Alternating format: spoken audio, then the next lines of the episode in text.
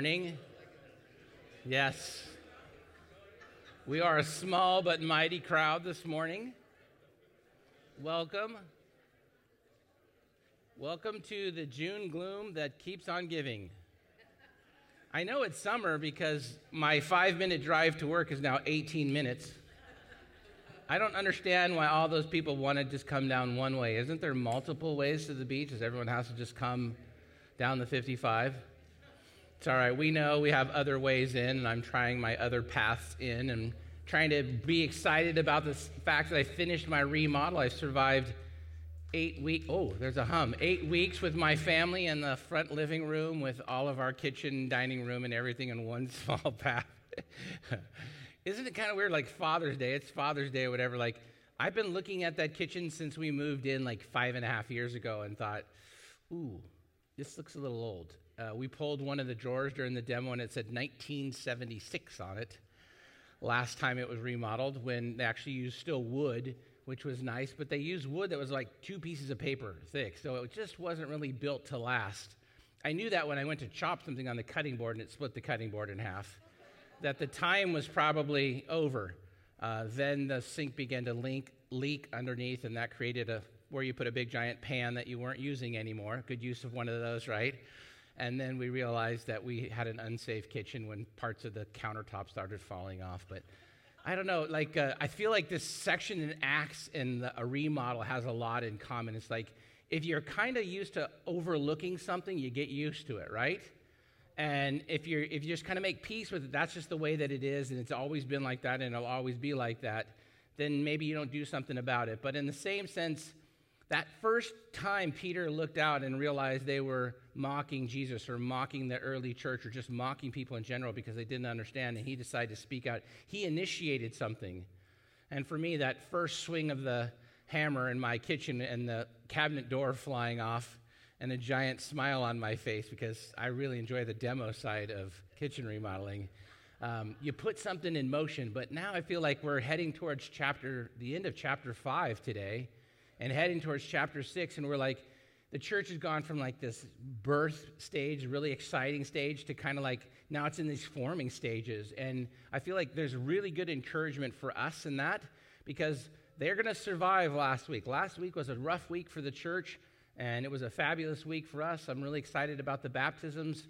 Um, keep praying for that other family that's out there. Had some very interesting conversations with them, and still excited about the potential of firing that tub up one more time here very soon. Um, but the church has to go through these kind of growth stages to get onto the next project. And the next project for them is okay, we lost some congregational members last week, and we lost them because they decided to lie to God. And what that actually meant to the church was either are we going to be like broken over this and kind of stop and go stagnant, or are we going to accept that God is holy and righteous just as much as God is loving and kind and press on? Because there's always work to do. And so, making consideration for the fact that Ananias and Sapphira are no longer with the church, the church is going to press on. And so, as they press on today, they're going to find out there's going to be another need for something. And this week, I marked the passage biblical courage. And I think that based on what already happened back in chapter 4, which we'll definitely readdress, something happened in chapter 4 for them when they were told not to do something. They were approached from the world around them and said, Whatever you're doing, especially that in the name of Jesus stuff, that has to come to a halt. And something happened in that prayer that they asked for, for boldness, that then gave them the ability to not only face what they're about to face in this chapter today, but um, I mean, I don't know about you, but we definitely are probably getting closer to a time in our American lives where the actual worship of Jesus has probably never been under threat like it, like it has been in the past. So I feel like this is a great passage for us this morning. And, and also the consideration this is like, for Ananias and Sapphira, they learned something about God. And for us last week, if you didn't learn something, it's that if you understand how holy God is and you understand the price it means to be a follower of Christ, then do you also understand the commitment that it takes to be biblically courageous? Because if you're not biblically courageous, then this reiteration of the prayer that happened in chapter 4 and what's going to happen to the church is important because you're going to be overcome by fear rather than learning how fear plays a role in our, in our everyday life. And so, happy Father's Day to all of you fathers out there. Thank you for all the projects that you've started and left undone so that the next generation can finish them. But thank you for the time and energy, fathers in particular, that you've poured into us, the next generation of young men that then get to raise the torch and try to aspire to you. And also on behalf of the older generation in our church, it's been such a blessing for me. Thank you guys for being so faithful. Thank you, Merv and Ben, and all the guys that have just set incredible bars for the men of this church to look up to and to aspire to. Uh, may everything that happens in the church this morning continue to bring honor and glory to God. So let me pray. Father God, I thank you for the morning. I thank you for the opportunity each Father's Day and Mother's Day too, any opportunity to thank those parents that you have given us. The, uh, the opportunity to realize that Proverbs 22 is quite some challenge for them to train up a child in, in the way that they should go.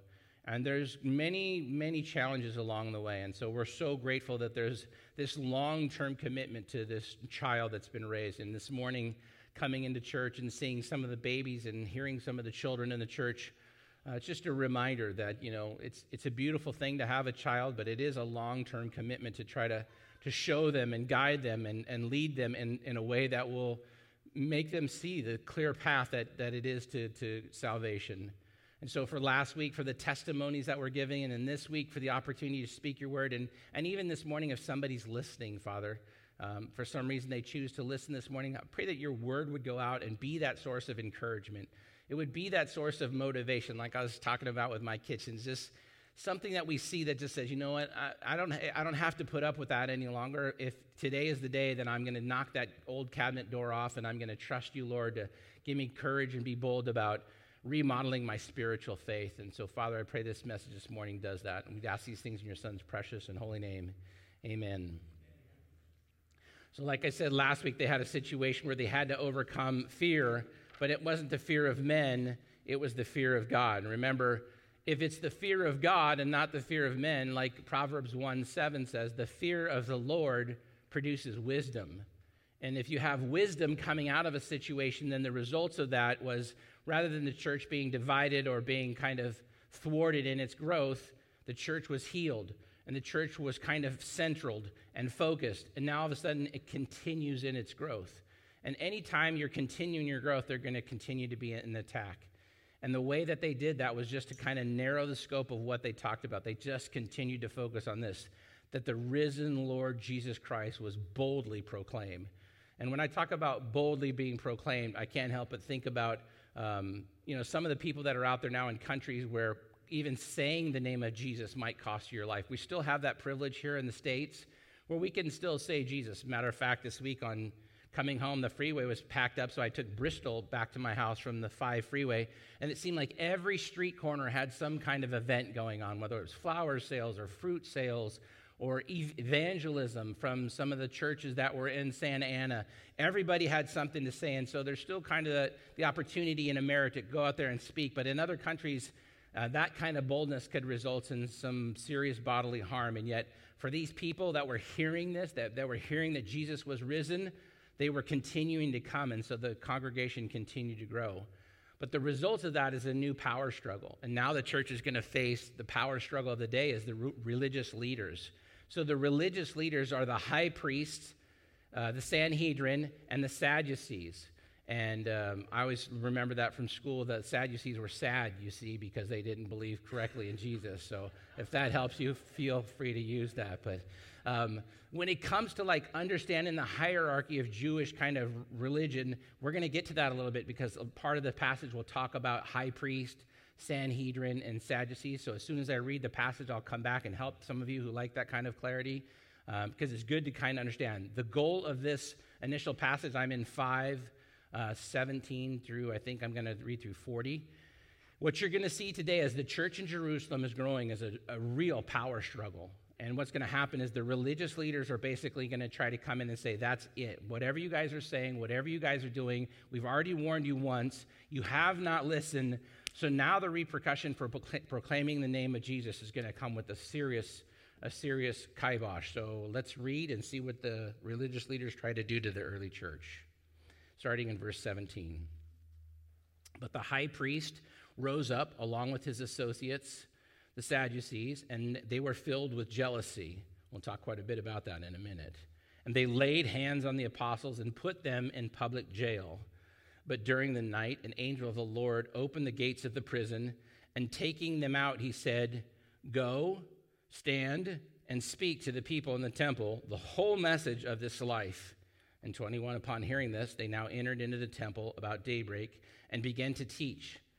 And when the high priest and his associates came, they called the council together, even the Senate, the sons of Israel, and sent orders to the prison house for them to be brought. But the officers who came back in did not find them in the prison. They returned and reported back in verse 23. We found the prison house. It was locked quite securely, and the guards standing at the doors. But when we opened it up, we found no one inside. And when the captain, the temple guard, and the chief priests heard these words, they were greatly perplexed about that, as to what to do and what had come of this. Verse 25. And then someone came and reported them, the men whom you put in prison, they're standing in the temple and they're teaching the people. Then the captain went along with the officers and proceeds to bring them back without violence, for they were afraid of what the people might have done, including stoning them. When they had brought them in, they stood before the council, and then the high priest questioned them, saying, We gave you strict orders not to continue teaching in this name, and yet you have filled Jerusalem with your teaching and intend to bring this man's blood upon us. And Peter and the apostles answered, We must obey God rather than men. In verse 30, the God of our fathers raised up Jesus, whom you put to death by hanging him on a cross. 31, he is the one whom God exalted to the his high, his high right hand as a prince, as a savior, to grant repentance to Israel and forgiveness of sins. And we are witnesses of these things, and so is the Holy Spirit. But God has given to those who will obey him. And when they heard this, they were cut to the quick and intended to kill them. But a Pharisee named Gamaliel, a teacher of the law, respected by all the people, stood up at the council and gave orders to put them out for a short period of time. And he said to them, Men of Israel, take care you propose to do with these men. For some time ago, Thaddeus rose up, and he was claiming to be someone with a group of about 400 men who joined him. But he was killed, and all those following were dispersed, and it came to nothing. Then after him, a man, Judas of Galilee, he rose up in the days of the census and drove away people, and people followed him, and he too perished, and all those who followed him were scattered. So in the present case, I say to you, stay away from these men and let them alone. For if this plan is an action of men, it will be overthrown. But if it is of God, you will not be able to overthrow them, or else you might be fighting against God. In verse 40, they took his advice, and calling the apostles in, they flogged them. They ordered them not to speak in the name of Jesus again, and then they released them. So, this is a pretty powerful passage. It's a lot of information and Traditionally, I like to just keep the passages a little smaller, but I want the whole story to kind of be read so you can understand it from start to finish. And I think just starting off here in verse 17, the key for me to explain to you once again is the idea that this religious system, the, the Sanhedrin, okay? The Sanhedrin is kind of like our Supreme Court today, right? It's, it's the ruling power. So within the Sanhedrin, the Sadducees are kind of like the operating law of that high court. And so, what they're trying to do is make sure that Jerusalem, in particular, Israel in, as a nation, stays true to what they believe is their, their understanding of faith. And that anyone who comes against that faith is going to be strictly enforced by them in whatever means, ways, or powers they decide to use. So, along with that Sanhedrin is the high priest. Now, the high priest is going to be like the acting voice of that group. And so this particular group is Ananias, and some say Caiaphas is involved as well. And the problem, even with this, is that Ananias and his sons had already kind of parlayed the power and already created kind of a situation where the opinion of that particular group was already kind of skewed, that it was more like a power play from one family. Regardless of that, the Sanhedrin are considered almost, I think most of the 90% of the Sanhedrin are Sadducees. And the Sadducees are kind of rising up here because they're the religious authority. So if anyone's going to teach, if anyone's going to share, if anyone's going to kind of lead the nation, it needs to be them. Remember, it's kind of a, a power struggle in the modern day sense. And yet these people that are leading are both untrained and uneducated to them. Remember, that was kind of the opening line about these men of Galilee. They're untrained and uneducated. Yet every time they speak, people follow. And people are starting to come from the surrounding cities as they hear about what's happening.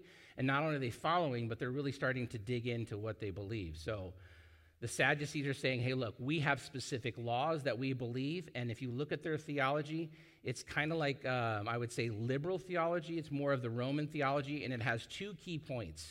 Very interesting key points. Number one, they don't believe in the resurrection of the dead. Okay? So if they don't believe in the resurrection of the dead, and that's kind of a specific point, we're going to see how that plays out here because the second thing they don't believe in is they don't believe in angels. So they have a liberal theology that's more Roman based than Jewish based. And the very two things that they hold to kind of premier do not believe in resurrection and do not believe in angels. So when we look at the account of what actually happens, it's no wonder why they're jealous. People are coming from all over to hear these heretical people. And what are the heretical people teaching? Jesus just rose from the dead, and an angel just released us from prison. Now, I don't know about you, but I, I find humor sometimes when I read God's word, right? I mean, it seems interesting to me. The church is just being birthed. I mean, this is really the birth of the first group of people that are following. And this is the primary controversy. They're Jewish in nature, and they're going against the very Jewish laws that have been designed to kind of hold them back. And the Lord is continuing to address Israel very specific and very matter of fact and very straightforward to the very issues that they hold. Okay, you don't believe in resurrection of the dead? Here's Jesus. And not only is he going to show up, but he's going to speak to 500 people and he's going to be here for 40 days right? He's going to turn around this group that's kind of ragtag and run back and hidden in their nooks and crannies, and he's going to re energize them to the point that the Spirit of God is going to fall on them. And then in the first movement, the church is going to go from 120, 500 maybe, to 3,000 plus men and women and children.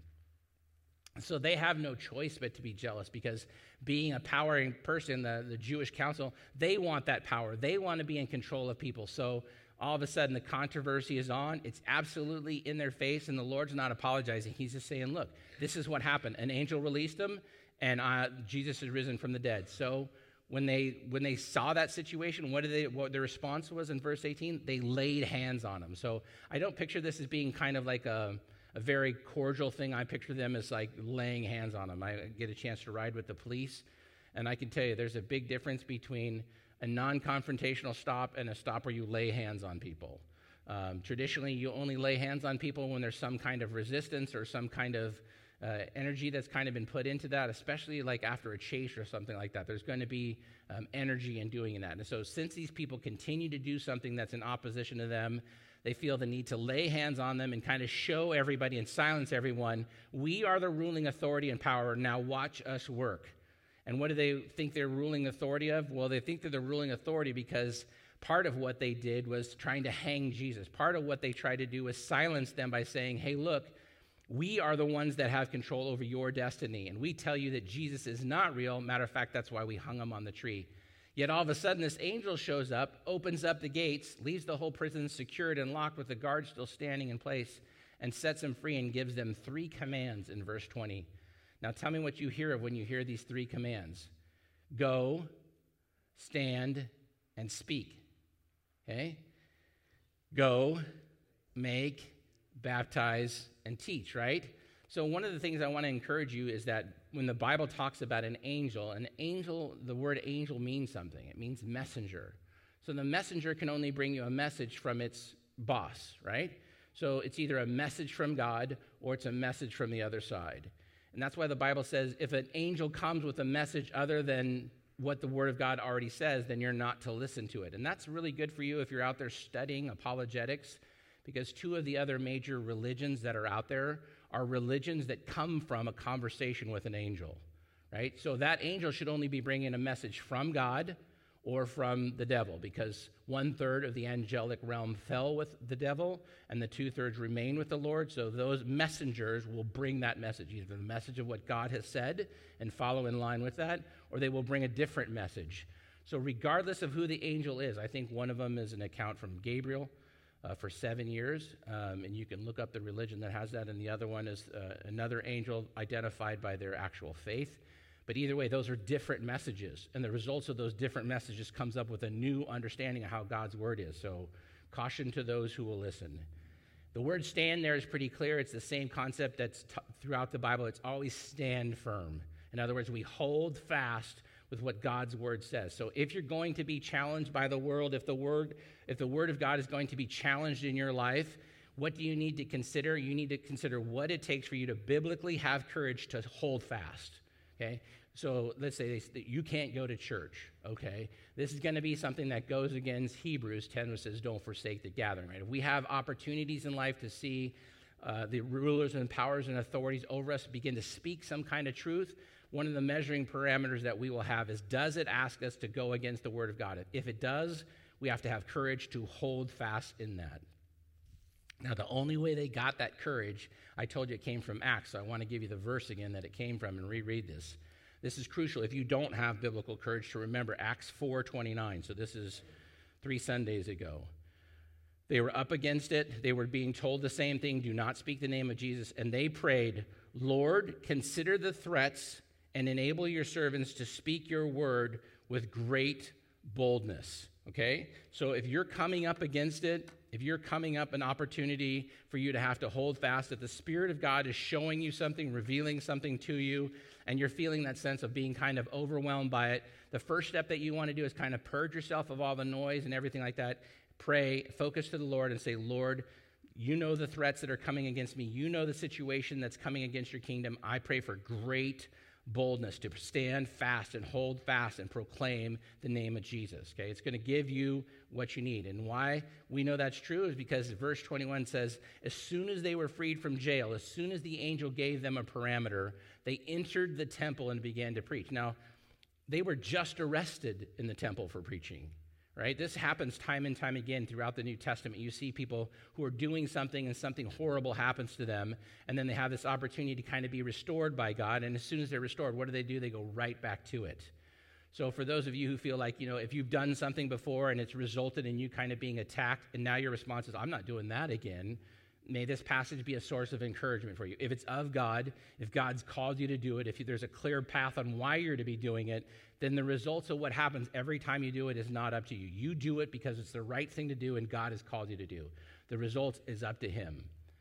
And I made a question here because I started getting overwhelmed by this. Think about this. So when we they're going back into the temple to preach, they know what's going to happen, right? They know that there's going to probably be serious repercussions because there was already repercussions before. So I'm going to ask you this question Are we saved so that we can go to heaven? Or are we saved to bring heaven to earth? Because I think that has a lot to do with how you see these kind of conundrums, how you see life, right? If you think my salvation is kind of like um, Monopoly, I got the get out of jail free card, right? I'm going to just put that in my back pocket and I'm going to play the game of life as I want to do it. And eventually, when I get in that situation, I'm going to draw it out. That's one way of thinking how our salvation works. I think what this passage is teaching and showing so clearly in the early churches, they didn't have that mindset. They played that card every day. They're like, boom, whatever God's going to do, whatever, however God's going to do it today, it, then He's going to do it. In the meantime, I don't know about tomorrow, but I got today. So I'm going to go out there and live boldly today. And in order for me to do it, I have to remind myself what I prayed for. Lord, you know the threats against me, you know the threats against us. Help me to bring heaven to earth because limited time offer to offer that salvation. So praying for boldness does what? It gives them the courage to do it. And verse 22 tells them that the high priest, all the Sadducees, they, they're not going to have that. So they're going to go out and look for him. But when they go to look for him and they don't find him, that's a problem. That's going to be a, specifically a problem for the captain of the guards. And verse 23 tells us they come back after looking for him. The building is both locked and secured, and the guards are standing, but there's nobody inside. I mean, these early miracles, these powerful things that happen that God does this, I mean, how can you not know? If you're a guard guarding uh, prisoners and they get out, traditionally in Roman law, if you let somebody out and you were guarding them, that would cost you your life, or you would then get the penalty of whatever they had. And yet they're standing out there, and far as they're concerned, everything about the day and the, no- and the night was completely normal. They have no idea. The verse 24 says, What is their response? Perplexed right? And I think that's so encouraging for me as a believer. It's like sometimes we have to just trust that God is smarter and He's going to overwhelm our enemies with whatever He needs to overwhelm them. If we have a call, and that call may result in some form of injury or malice or hardship for us, we have to get past that and just put our head down and go do the act that God has given us. And then in that act, we don't fight, we simply hold fast and we stand firm, saying, Lord, I'm going, I'm standing, and I'm speaking the name of Jesus. Now the results of whatever this action is is up to you. And I can't imagine what the captain's thinking because his job's on the line. Maybe his life is on the line. He needs to arrest these guys right away. And someone else comes back to him and said, You know what? I think the guys you're looking for that got arrested in the temple yesterday, yeah, they're in the temple. Well, what are they doing? They're preaching. I don't know, church, early on in, in life, I mean, if you get arrested for preaching, let's say Costa Mesa decides to post a new law and you go stand out on Newport Boulevard, and I've seen that one guy down there by the old Mimi's, he's got his sign or whatever.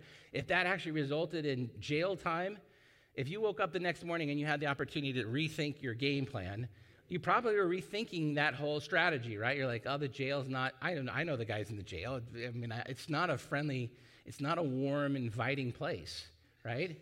But the point of it is, is that that's what God has called you to do. For, for some reason, if that's the method that God has given you to go share, then when it's a clear path and the Lord says go, in this particular, the angel remind them go, they go.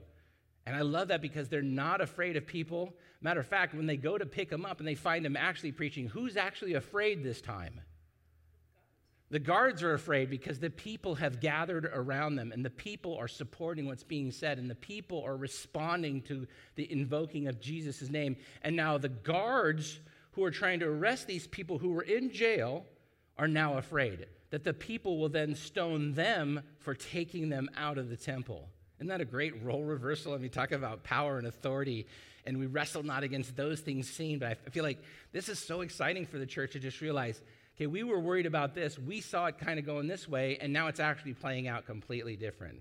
They're brought before the Sanhedrin. They're still going to have that moment, but they were they finished speaking whatever truth they needed to the people. The people got that, and now verse 27 says they're under this kind of scrutiny, and he says to them, "We gave you strict orders not to preach in his name now. I want to help kind of clarify. So, church, this is definitely something for us. We want to obey the rules and regulations of the land when we can. God has ordained uh, the authorities that are over us. But if that authority should then give us a command that is in direct opposition to the Word of God, and that path is both clear and identifiable from the Word of God, here is the kind of reasoning that we need to look for to say that what is the response? The response is they were willing to say, that's what you believe and that's what you think, and we're trying to respect that, but this is what God has called us to do. And so we have to continue. And then they said, Well, not only can you not continue, but in continuing, are you trying to bring this man's blood upon us? Now, once again, I told you that the Sadducees are kind of following Roman law. So I'll read you kind of what it says here. In Roman law, if you wrongfully charge someone of a crime, then you become legally liable to receive the punishment of that crime. So, since Pilate knew that he had no real reason to kill Jesus and he was the ruling Roman authority, he said, Then I rinse my hands of this, I don't have that. They willingly, the Sanhedrin, the Sadducees, they willingly accepted the blood of Christ, saying, He's not real, like Judas, like Thomas of Gal, these other people that have gone before, he's not real, so we'll take that because we believe he's not real. Now, that's very interesting to me because, inasmuch as much as they're willing to take the blood of Christ upon them and say he's not real, they're not willing to mention in any way, shape, or form the fact that an angel broke them out of jail or how they even got there. There's no mentioning, no questioning, and not even any implications, which means, once again, what? If they brought that up on top of them proclaiming that Jesus has risen from the dead, it would just be going directly in opposition to everything they had been taught. So, because of that, the Sanhedrin are up against it. They're up against it and they're mm, kind of feeling a little bit of a pinch. And this is going to be a push of authority. And so, this is where you want to go.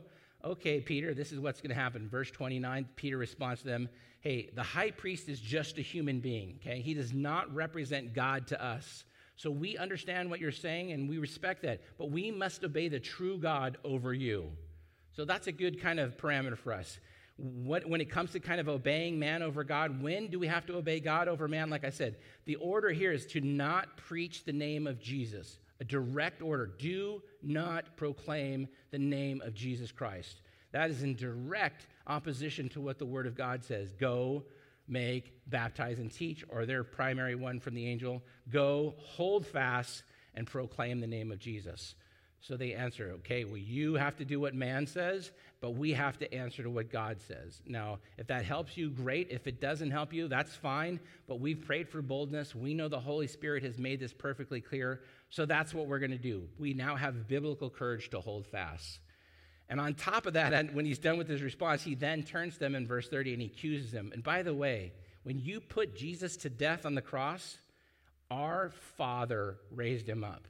Now, this is an interesting kind of conversation to say our Father because remember, they think they represent true Jesus, right? They think they represent true God. And now they're delineating from them and saying, You do not believe and you do not see in a clear path. Let us explain to you. You put him on a cross. Matter of fact, you put him on a cross for a reason. Here's another interesting fact about a cross um, from the Old Testament Deuteronomy 21 23 proclaims this A hanged man on a tree was, in fact, believed to be cursed by God according to the Jewish law. So the fact that they hung Jesus on a tree meant not only did they not see him as the Messiah, but they were trying to say a curse to all the people who were then following, saying, We don't believe he's speaking the truth. And since we don't believe he's speaking the truth, we're letting you know he's a curse to all of you. Yet the reality of that was God not only raised him, but then as Peter's proclaiming, he exalted him to the right hand. Now, once again, in Jewish law, being exalted to the right hand is a position of power, authority, and respect. They're saying everything about what you thought was going to happen, everything about what you believed, it's not true. He is seated at the right hand and he is restored to his right place. And he is the only one, through the power of the Holy Spirit now, who has the authority at the highest level to forgive Israel. Now, I know they didn't mic drop back then because they didn't have mics, but I can only imagine Peter just like, boom, you know? Like, seriously, guys, I understand what you believe and I understand what you think, but I mean, that's it. That's the truth, the whole truth, and nothing but the truth. So help me God. What do you want to do with it? Like, I'm doing what I've been called to do. I'm an eyewitness to what I've seen, and I have no choice but to do it. And verse 33, it tells us the response of those who are in opposition to God. They've been in opposition to God from the very beginning, church, and there'll probably be people that were going to be in opposition to God to the very end. And the results of hearing the truth and the whole truth and nothing but the truth is they were cut to the quick, and the Bible says they were furious. Okay? Furious is not a good response to God's word. Okay? I can understand humility. If God's word speaks to you and the result is kind of an overwhelming sense of humbleness, like I'm not worthy to hear God's word, especially at this capacity. But a furious response probably tells me that it's more pride. And really, the beginning of this whole thing was power and authority. And now their power and authority has been completely challenged, and they're once again faced with the person who's untrained and uneducated is now educating them on how the real God actually works. And I made a quick little asterisk note, and then I put, and that's because salvation requires an obedience to God that's all in, right? Where has that gone in the world we live in today? This kind of all in mindset that if this is what it takes to be a follower of Christ, then I'm all in. You know, we're in when it's good, we're in when it's safe, we're in when it's uh, kind of in the crowd, but what about when it's in when it's potentially dangerous? This next little segment, I just want to reread it. This idea that Gamaliel has something very positive to say. It's very interesting to me how quickly the, the Sadducees and the Sanhedrin are interested in hearing someone else because they've just been put in their place by an uneducated person.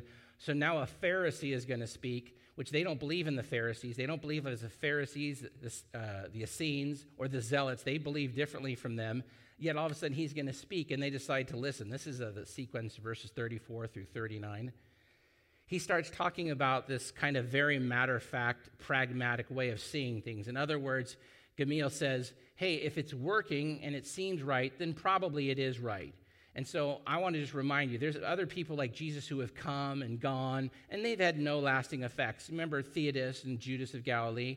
So they're already gone. So chances are, if this guy's not real, he'll be gone too. So just stay away from these guys. Let them run their own little course. You know, let them have their own little time and do whatever it is. It's no big deal. And then men will ultimately overthrow them because if they're, if they're not, and they're actually speaking of the true God, then why would we want to be fighting against God? Now, pragmatic thinking is interesting because pragmatic thinking makes people feel good about what they say, right? Because it sounds reasonable, right? But is there anything really reasonable about what the cross proclaims? Is there anything really reasonable that there's none righteous?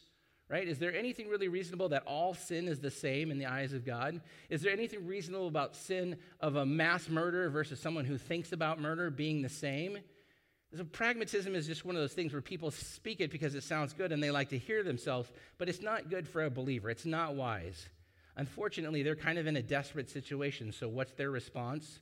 Verse 40 says, Not only did they take their advice, not only did they take his advice, but they decided to take it to the ultimate Roman end, okay? Like I said, uh, Sadducees have this kind of Roman understanding, and with a Roman understanding, they now have the opportunity to publicly kind of create a humility of these guys. So this is what they decided to do, and they flogged them. Flogging was the most brutal and feared method of trauma in the old world. It produced deep wounds that could even lead to death. Jewish law had a maximum of 40 lashes, but Roman law provided no limits. Matter of fact, Flavius Josephus offers accounts of flagellation in the Bible conducted in Palestine, where the strokes that were delivered were, came with such strength that it actually exposed the victim's internal organs. So they wanted to really let him know okay, we've already told you what we think, and we've already explained to you that we are the power and the authority. We appreciate what you said, but you know what? We need to let everyone else know okay? That that's not going to work around here. And if you continue to proclaim the name of Jesus, this is now waiting for you. And so they they they they did this horrible thing. Now, a lot of people have spent a lot of time talking about what a cat of nine tails is and how it's designed to inflict pain. Um, I don't know about you, but I mean, today, I mean, maybe the most severe thing that might happen for being a believer is people might, you know, if you put a post of a Bible verse or something, somebody might say something. I mean, maybe we put a bumper sticker on and we, you know, it's weird how we try to find little ways to be a Christian and we're still worried about the repercussions of it. But I don't think these guys had any of that concern because there was only one way to be a Christian back then, and that was to live and speak in such a way that let everyone know that you were a believer. And the repercussions of that, to have this be a potential repercussion, I mean, what are the repercussions to a church that's willing to speak the name of Jesus at this cost?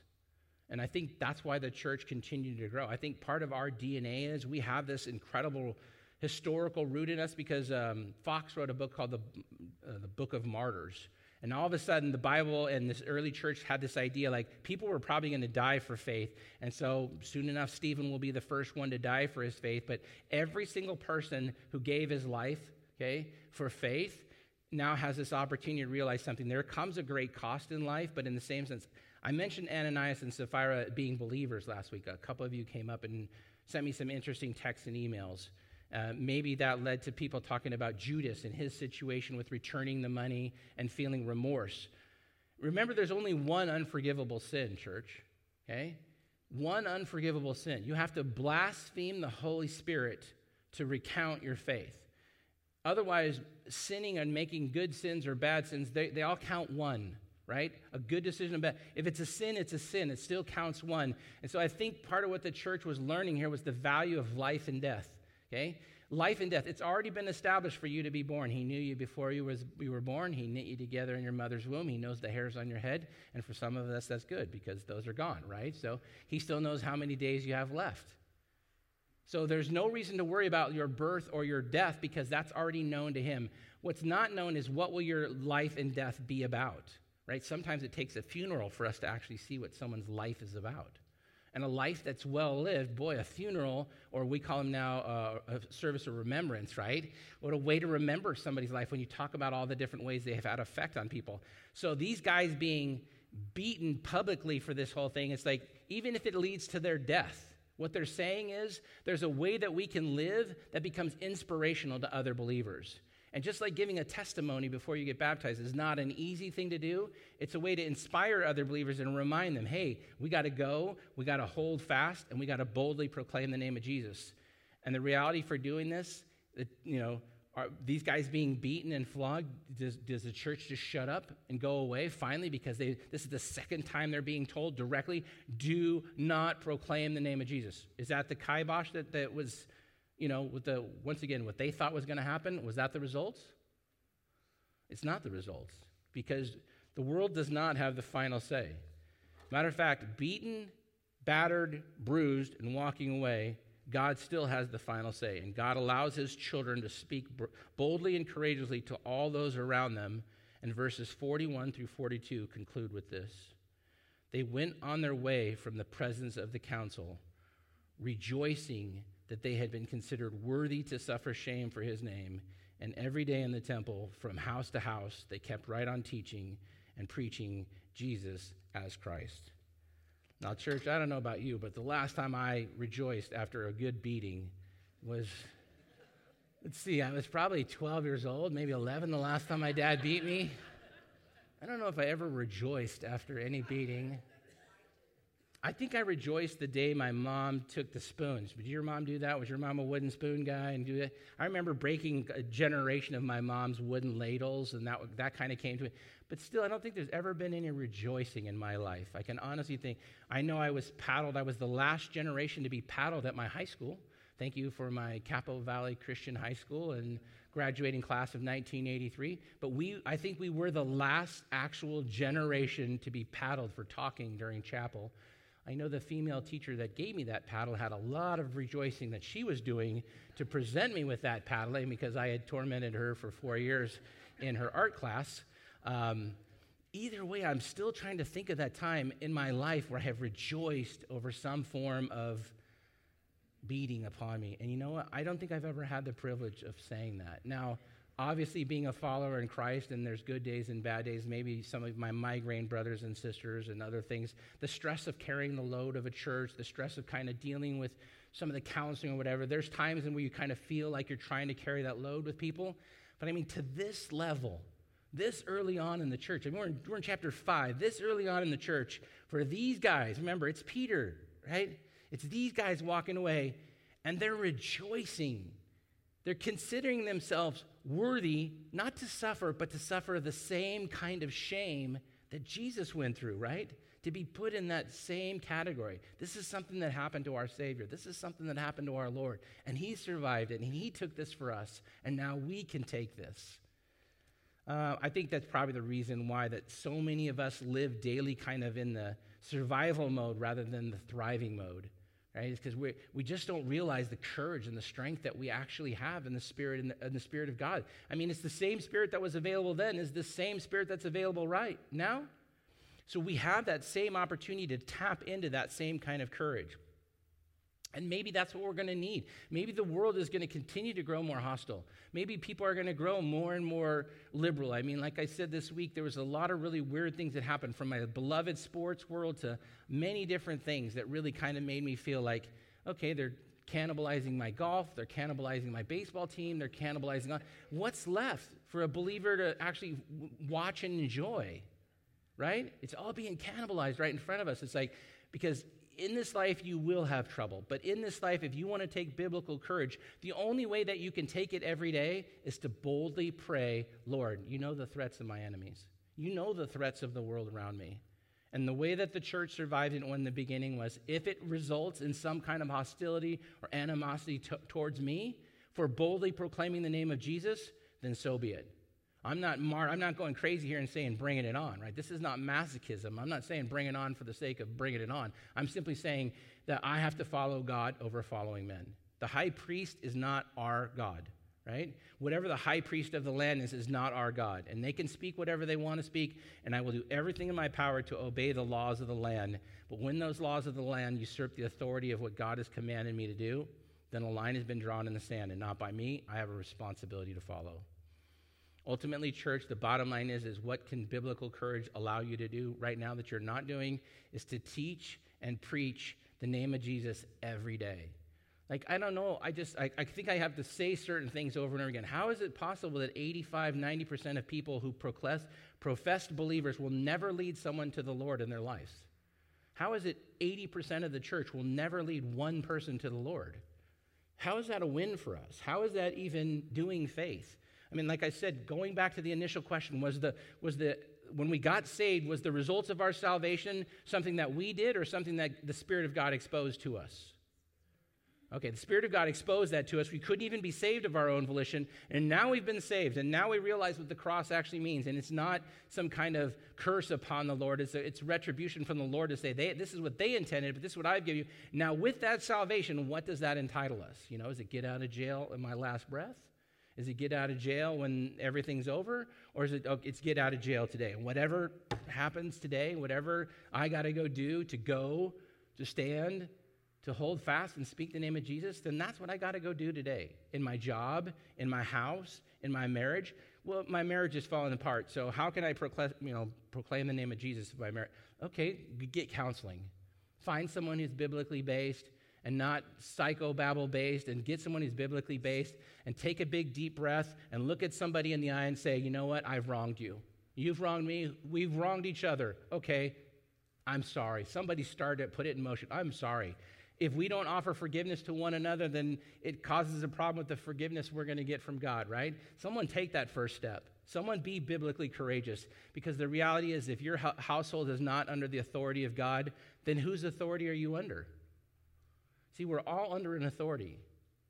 And so, under that authority is the umbrella that provides the protection for the life that you live in. I'm just saying, church, I understand the authority that man has in my life, but that's not the ultimate authority that I answer to. Man is not my high priest. My high priest is God, and my high priest is Jesus. He paid a price to be that, and so my wounds should not separate me from my Savior. My wounds should reunite me. It should unite me. It should connect me. It should, it should draw me close to the fact that whatever happens to me, if the Lord allows that to happen and, and to, can be used for His glory, then so be it. One final question, and we'll be done for today. When was the last time you suffered for the name of Jesus? Are you even considering, are you willing to suffer for the cause of faith today? I mean, if, if avoiding suffering, if avoiding pain, if avoiding spiritual issues is a high priority in your life, and that's what you make, the, uh, you know, today my goal is to avoid any spiritual conflict. What are you actually doing by kind of setting that as the parameter and the precedent in your life? Like I said, you drive home and and you see your neighbors out front, and the goal is to get to your garage door so you can open it and close that garage door so you can avoid any kind of interaction with the people that God has placed around you. I mean, if your goal is to avoid all that, then how are you able to proclaim this, biblically speaking, this boldness, this courageousness that God gave the early church? I think the world desperately needs us. I think the world desperately needs that hope that's in you right now that they're saying, well, we're not finding it out here, so where are we going to find it from? If you want to hold fast with joy, if you want to be able to consider it all joy, you, bet, you need to have the perspective of how it all works because Romans 8 tells us how it all works, right? All things work together for who? for those who trust God, right? I mean, we, there's, a, there's an understanding that God's word gives us, and yet we kind of get a little bit away from it, and then all of a sudden we lose perspective.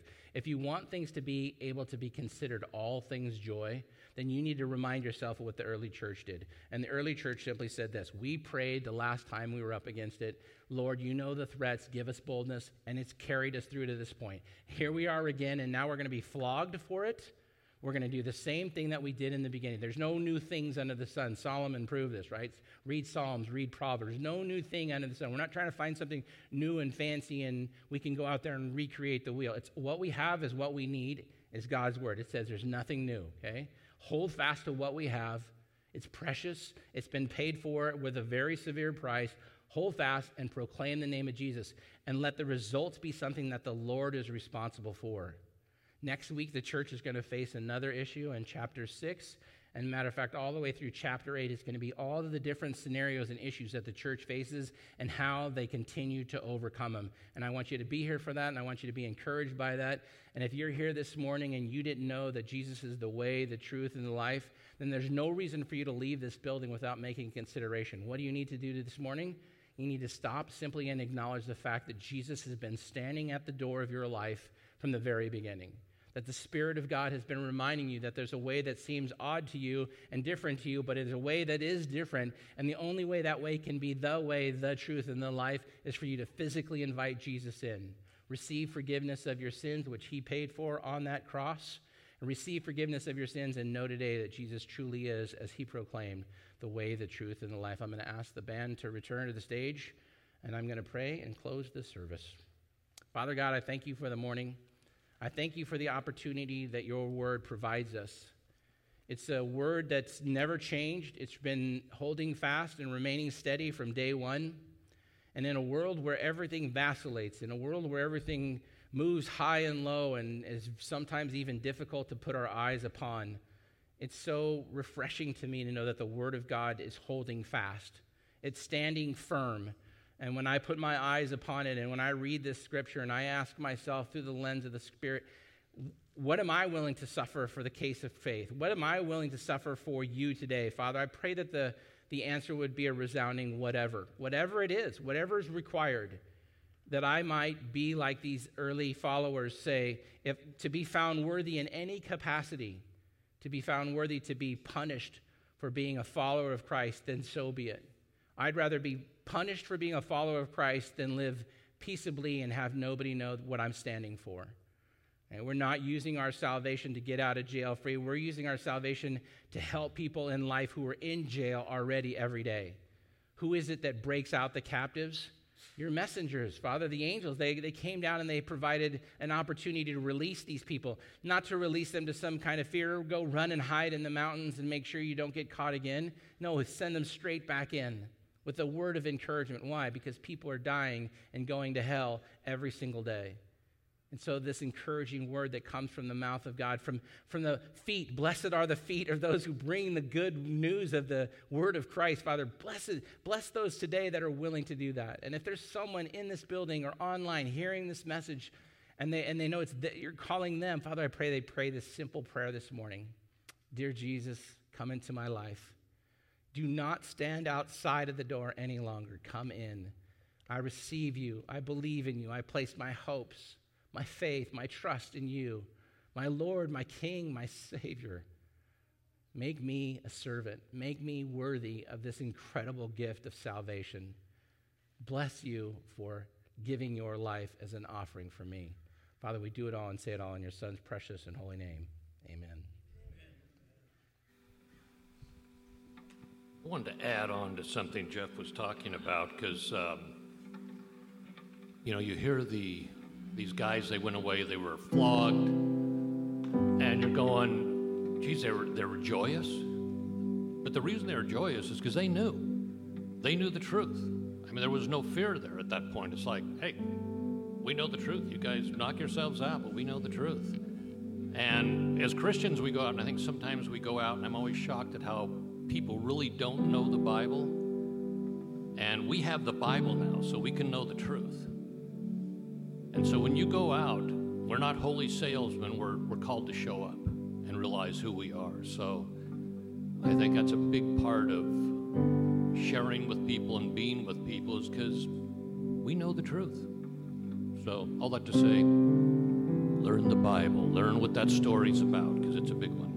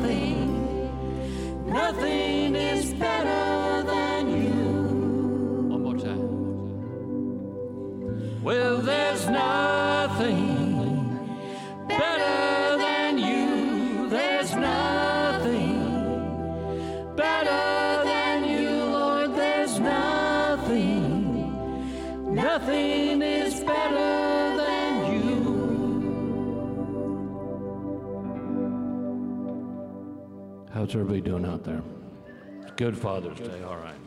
Okay, we're going to leave you with one, uh, a fun one. We've done this many times. It's an oldie, but it's a fun one. Here we go.